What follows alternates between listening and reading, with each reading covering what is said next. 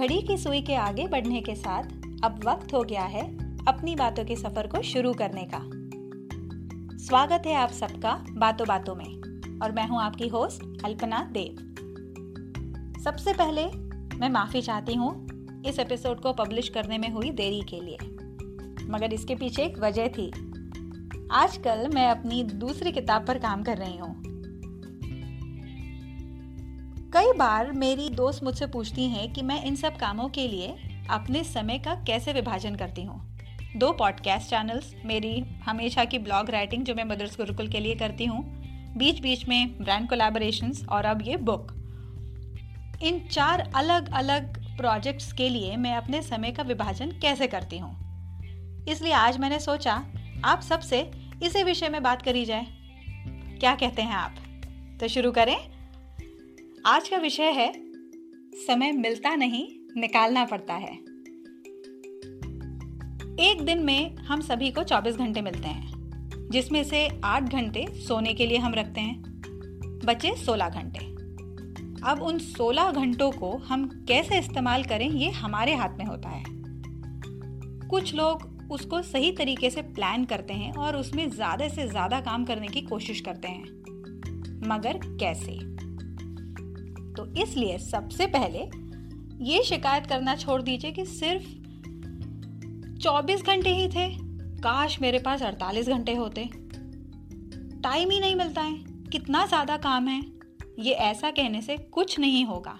24 घंटे 24 घंटे ही रहेंगे। काम ज़्यादा है, इसके लिए हम कुछ नहीं कर सकते। मगर उस काम को कम करने के लिए हम ज़रूर कुछ कर सकते हैं। इसलिए हमें जो टाइम मिला है, जो वक्त हमारे हाथ में है, उसको सही तरीके से कैसे इस्तेमाल किया जाए, जिससे हम उस समय में ज़्यादा से ज़्यादा अपने हम काम कर सकते हैं। आजकल सबसे बड़ा एडिक्शन अगर हम कहें तो वो है सोशल मीडिया का। हम हम ये समझ नहीं पाते और धीरे धीरे सोशल मीडिया आज यंग जनरेशन में, छोटे बच्चों में भी एक एडिक्शन बनता जा रहा है। सोशल मीडिया एक रैबिट होल एक खरगोश के घर जैसा है, जिसे हम जितना खोदेंगे, हम उतना ही उसके अंदर जाते जाएँगे। इसलिए जहाँ तक हो सके सोशल मीडिया से काम के समय दूर रहिए। सबसे ज़्यादा समय आजकल हम सोशल मीडिया पर या फ़ोन पर अपने मैसेजेस चेक करने में लगाते हैं। काम के समय फ़ोन को बार बार चेक नहीं करिए। अगर किसी का व्हाट्सएप मैसेज आ रहा है इंस्टाग्राम के नोटिफिकेशंस आ रहे हैं फेसबुक के नोटिफिकेशंस आ रहे हैं, आने दीजिए। आपके तुरंत मैसेज चेक करके तुरंत रिप्लाई ना देने के कारण कुछ नहीं होने वाला है। और किसी को आपसे बहुत ही ज़रूरी काम है तो वो आपको फ़ोन कर लेंगे। फिर आप देखिएगा। आप कम समय में ज़्यादा काम कर पाएँगे, क्योंकि आपका ध्यान बटा हुआ नहीं रहेगा। उसी प्रकार फेसबुक या इंस्टाग्राम पर आपको कितना समय गुजारना है, ये आपको खुद तय करना है। कई बार हमारे काम के कारण हमें अपडेटेड रहना पड़ता है। हमें इन सोशल मीडिया चैनल्स पर अपनी प्रेजेंस या अपना, अपनी एक्टिविटी दिखानी पड़ती है। लेकिन उसके लिए भी आप डिसाइड करिए, आप तय करिए कि आपको दिन में कितना टाइम उस पर गुजारना है। आप खुद सोचिए। आप फेसबुक इंस्टाग्राम ट्विटर इन सब पर या कहिए व्हाट्सएप पर ही आप क्या कुछ काम की चीज़ ढूँढने जाते हैं? या अपने खुद के लेटेस्ट फ़ोटोज़ या अपनी फ्रेंड्स के स्टेटस या उनकी स्टोरीज या उनकी एल्बम्स देखने के लिए? और फिर उस फ्रेंड की फ्रेंड लिस्ट में आपको जाना पहचाना चेहरा दिख जाता है और फिर हम एक अकाउंट से दूसरे अकाउंट फिर तीसरे और फिर चौथे अकाउंट पर पहुँच जाते हैं।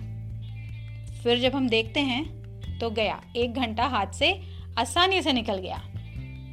इसलिए सोशल मीडिया को तभी चेक करिए जब आपके सारे हो चुके हैं।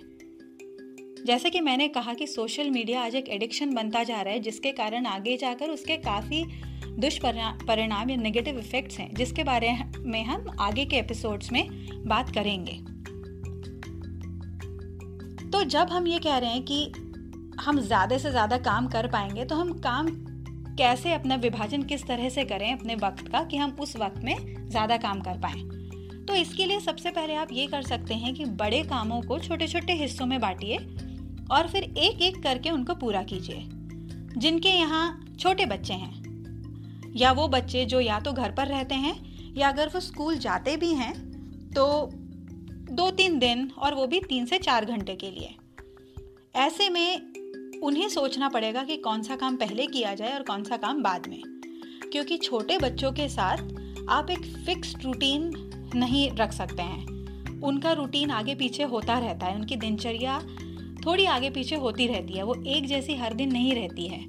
उस वक्त आपको अपनी ज़रूरत के अनुसार थोड़ा इधर उधर करना पड़ेगा। इसके लिए आप क्या कर सकते हैं? सबसे पहले सबसे ज़रूरी कामों को करिए, जिसमें आपको लगता है कि हमें ज़्यादा वक्त लगेगा। मैंने कई साल पहले शिव खेरा की जीत आपकी ये किताब पढ़ी थी। आप में से शायद कई लोगों ने पढ़ी होगी। उसमें उन्होंने इसी बात का ज़िक्र किया था। अगर हम बड़े और महत्वपूर्ण कामों को पहले कर लें तो फिर हम बचे हुए समय में बाकी के कामों को आसानी से पूरा कर सकते हैं। हम अक्सर छोटे और कम समय लगने वाले कामों से शुरुआत करते हैं। और इस चक्कर में हम महत्वपूर्ण काम करना हमारे पास समय ही नहीं बचता है। बड़े, ज़्यादा समय लगने वाले काम पहले करने से हमें एक सुख की अनुभूति होती है। एक अकम्पलिशमेंट वाली फीलिंग आती है।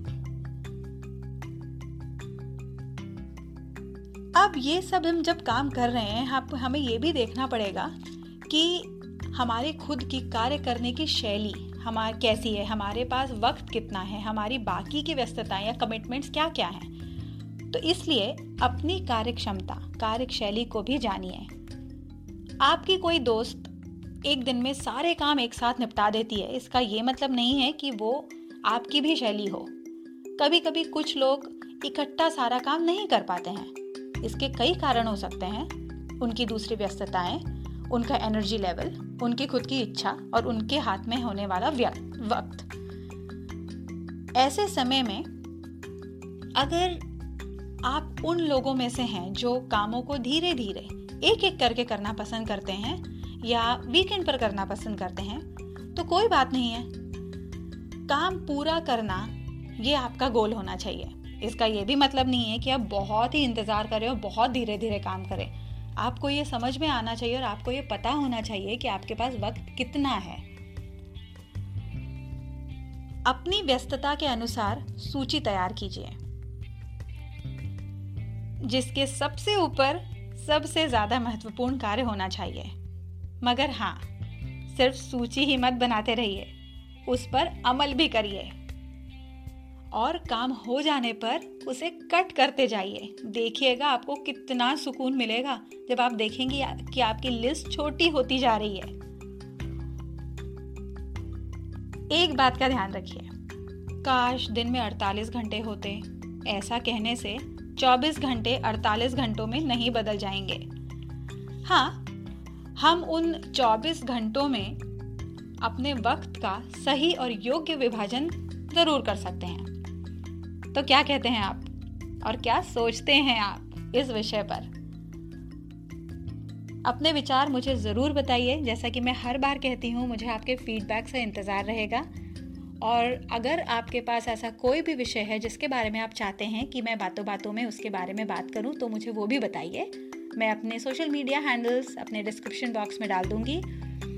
फेसबुक पर आप मुझे मदर्स गुरुकुल के नाम से सर्च कर सकते हैं।